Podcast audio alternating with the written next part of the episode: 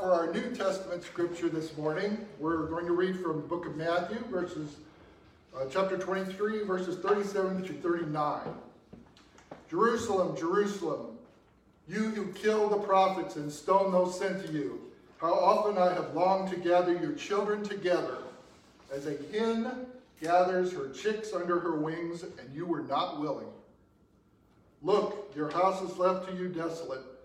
For I tell you, you will not see me again until you say, Blessed is he who comes in the name of the Lord. Let's have an opening prayer for this, for this sermon this morning, please. Almighty God, our Father in heaven, we are thankful for your word and for your creation. Let us learn from your scripture. Open our eyes to the beautiful world you have made for us. Help us to come to you with an open mind this morning, away from the buildings, away from our electronics, away from our daily worries, and see you in the world around us.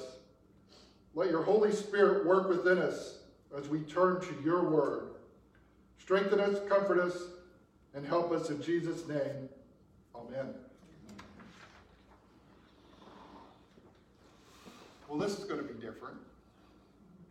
Has anyone in the room, listening to me today, kept a flock of chickens? This would probably only work in a country church. Maybe you've had a chance to watch chickens as they go around their daily business. We have chickens on our little farm. In some ways, chickens are a lot like people. We started with about two dozen day-old chicks. They live inside a yard barn. I also built them an outside run, a pen for them to get out into nature, scratch the ground, look for bugs, eat grass. It took a long time to build this outside pen, partially because I'm slow and old, but, but also because it was difficult. Setting the posts in the clay ground is not easy here. Putting up fence wire, building a gate. I wanted them to be safe from predators. I didn't want them wandering around the property. When I finally decided they were old enough to go out in that pen on their own, I opened the door to the pen and stood back to watch. I don't know what I expected. Thought they would run out in the pen. But they didn't. I was really proud. It was a chance for them to free range, be out with nature. But you know what happened? They just stood there. You're right. They just stood there looking at me like I was crazy. They were afraid to go out. You see, chickens are by nature cautious because everything loves a chicken dinner. everything. Everything will eat a chicken dinner. I tried to lure them out to the pen. They know me, and they're pretty calm, but I, they wouldn't come out of the building.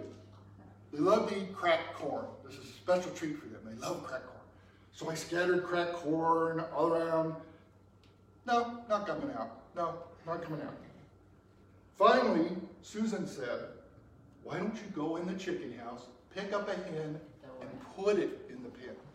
So that's what we did. She had a great time. She's out there pecking, eating up all the cracked corn. All the others are just watching from the door. oh, wait a minute. They only watch out of one eye. Look ahead. Just one eye. You see, they are afraid to come out because they're comfortable in their current world, in their current role. It's simpler. It's less stressful. They don't know how wonderful a new world could be. Now let's turn to Matthew. We just, we just read this scripture. And it talks about a hen gathering her chicks under her wings. See, we can learn a lot about God from chickens. In this passage from Matthew, the Lord speaks of the miseries the inhabitants of Jerusalem were about to bring upon themselves, but he does not notice the suffering that God himself was about to undergo, that Jesus was about to undergo. A hen gathering her chickens under her wings is a perfect emblem of the Savior's tender care for those who trust in him and his faithful care for them. He calls sinners to take refuge under his tender protection, keeps them safe, and nourishes them to eternal life. The present unbelief of the Jews in this passage and their future conversion to Christ were here foretold. Jerusalem and her children had a large share of guilt, and their punishment is outlined. But before long, deserved vengeance will fall on every church which is Christian in name only. In the meantime, the Savior stands ready to receive all who will come to him. There is nothing between sinners and eternal happiness but their proud and unbelieving unwillingness. Now for today's lessons. We can learn a lot about God from chickens. It seems there's two ways to learn about God. Scripture, right? The most obvious is by studying Old Testament, New Testament, Psalms, Gospels, Epistles. The Bible is full of references about God. And when we read it on a regular basis with an open mind and a strong dependence upon God Himself to teach, we absorb the love, the grace, the wisdom, the power, and the awesomeness of our Father. The second, less obvious, but no less important means of learning about God is through His creation. Our society is increasingly separated from the natural world. When was the last time you walked outside? Away from all that interior space of home, office, stores, and turned off all your electronic devices and simply looked at the things that God has made. Did you watch a stream? Did you look at a lake? Did you take the time to take deep cleansing breaths while you were outside? Were you able to hear the birds singing, the frogs croaking, or bees buzzing? Had it just rained, could you smell the rain in the wind of the trees? Or perhaps you've been over to smell a flower. Simply walking outside is a lesson in God. When Jesus walked the earth, people were closer to God's creation, weren't they? They didn't drive with the windows rolled up, air conditioning, listening to Johnny Cash singing I Walk the Line for the four millionth time. No,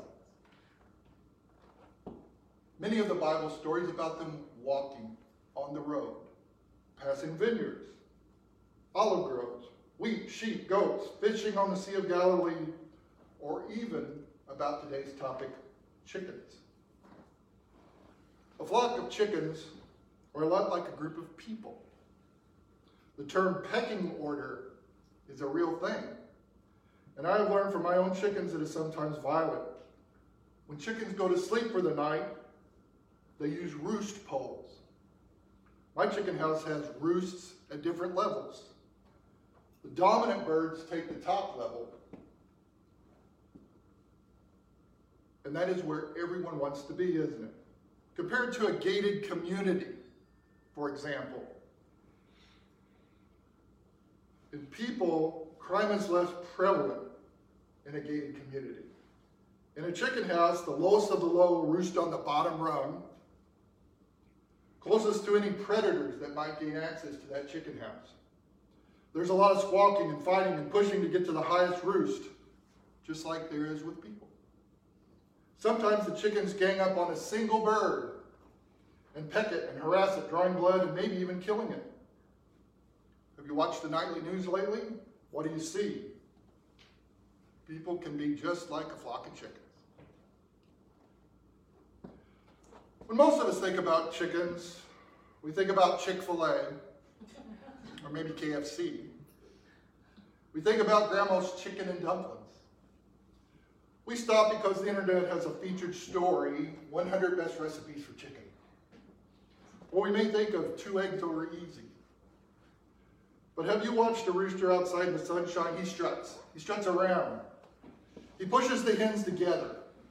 You might think he's protecting the hens, but I think he's just keeping them in line. Notice how roosters crow and crow, often for no observable reason. Maybe he's trying to get everyone's attention.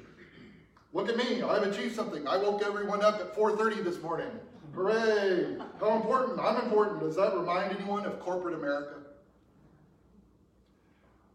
Or maybe some of our athletes, entertainers, or politicians. It seems to me we would be better off to emulate the hens who actually produce something rather than the roosters who just strut around.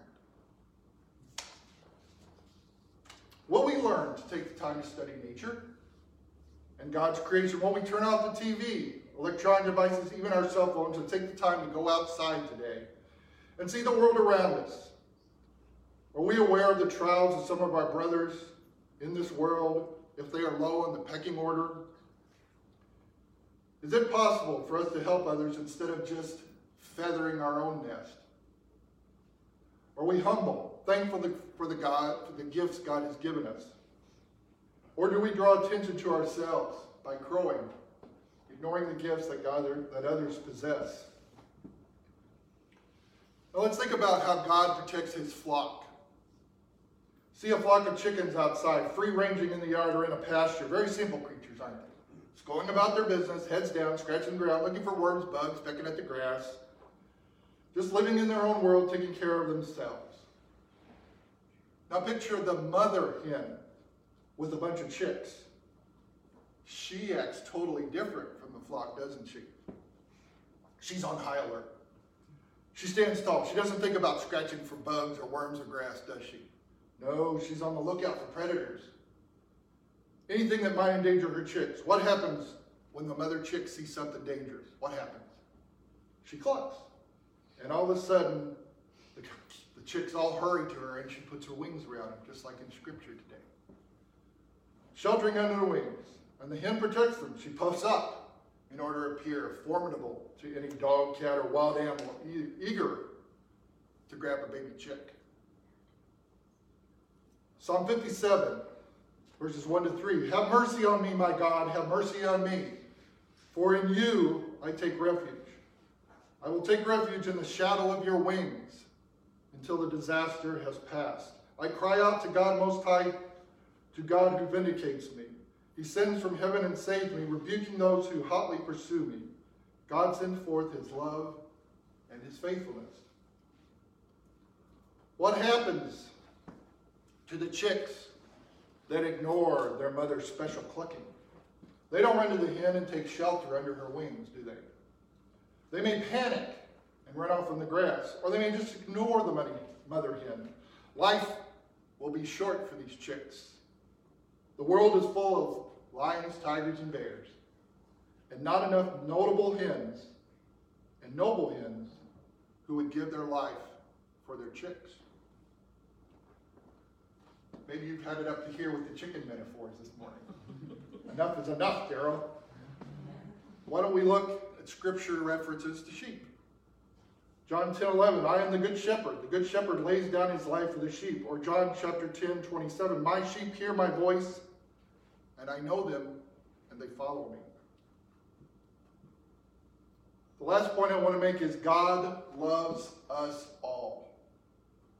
When I scatter cracked corn in my chicken pen, it's every chicken for himself or herself.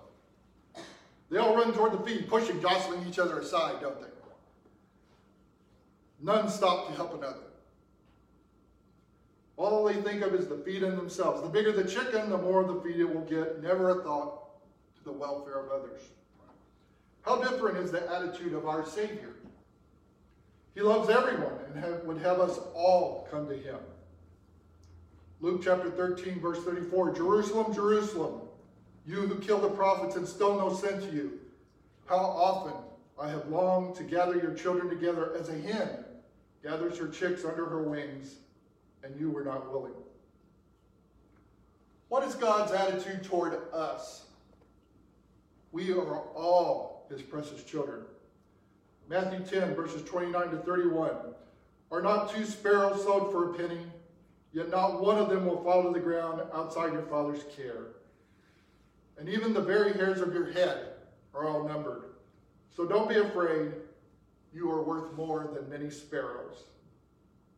We are all his precious children. Does the mother hen stop her chicks just before they reach the protection of her wings? Does the mother hen ask her chicks, What do you think the right thoughts are before I cluck to you? Did you think about it? Did you follow the proper doctrine before you came to me after I clucked? All that matters is that we come to Him and rely on God to be safe. God wants us to stay close, near Him, so that when He calls, we can drop what we're doing and run to His protection because we mean so much to Him. What is the lesson today?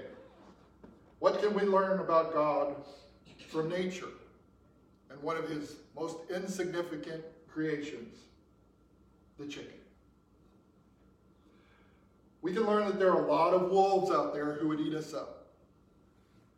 Then why don't we turn to God? Is it because we think we can handle most of the trials and tribulations that come our way? Or is it because we feel God is unhappy with us and we can never meet his expectations? We are God's children. He will always gather us under his wings and protect us. Let us stay within his circle of protection, learning for him now how to act toward our brothers, how to uncover the food and water we need, and where to safely sleep. And let us listen always for his voice, because it is one of love and care, compassion and mercy, and it calls us to his side. Amen. Please join me with the closing prayer at this point. Gracious God and Father, please bless and apply your word unto us this day. Help us to rejoice in you, the God of our salvation, to trust in Christ, to rely upon your Holy Spirit. We pray, O God, that you would help us to remember the shelter of your wings, the comfort and protection you are always there to provide. Deliver us into the presence of our risen and reigning King, the Lord Jesus Christ, your Son, in whose glorious name we pray. Amen.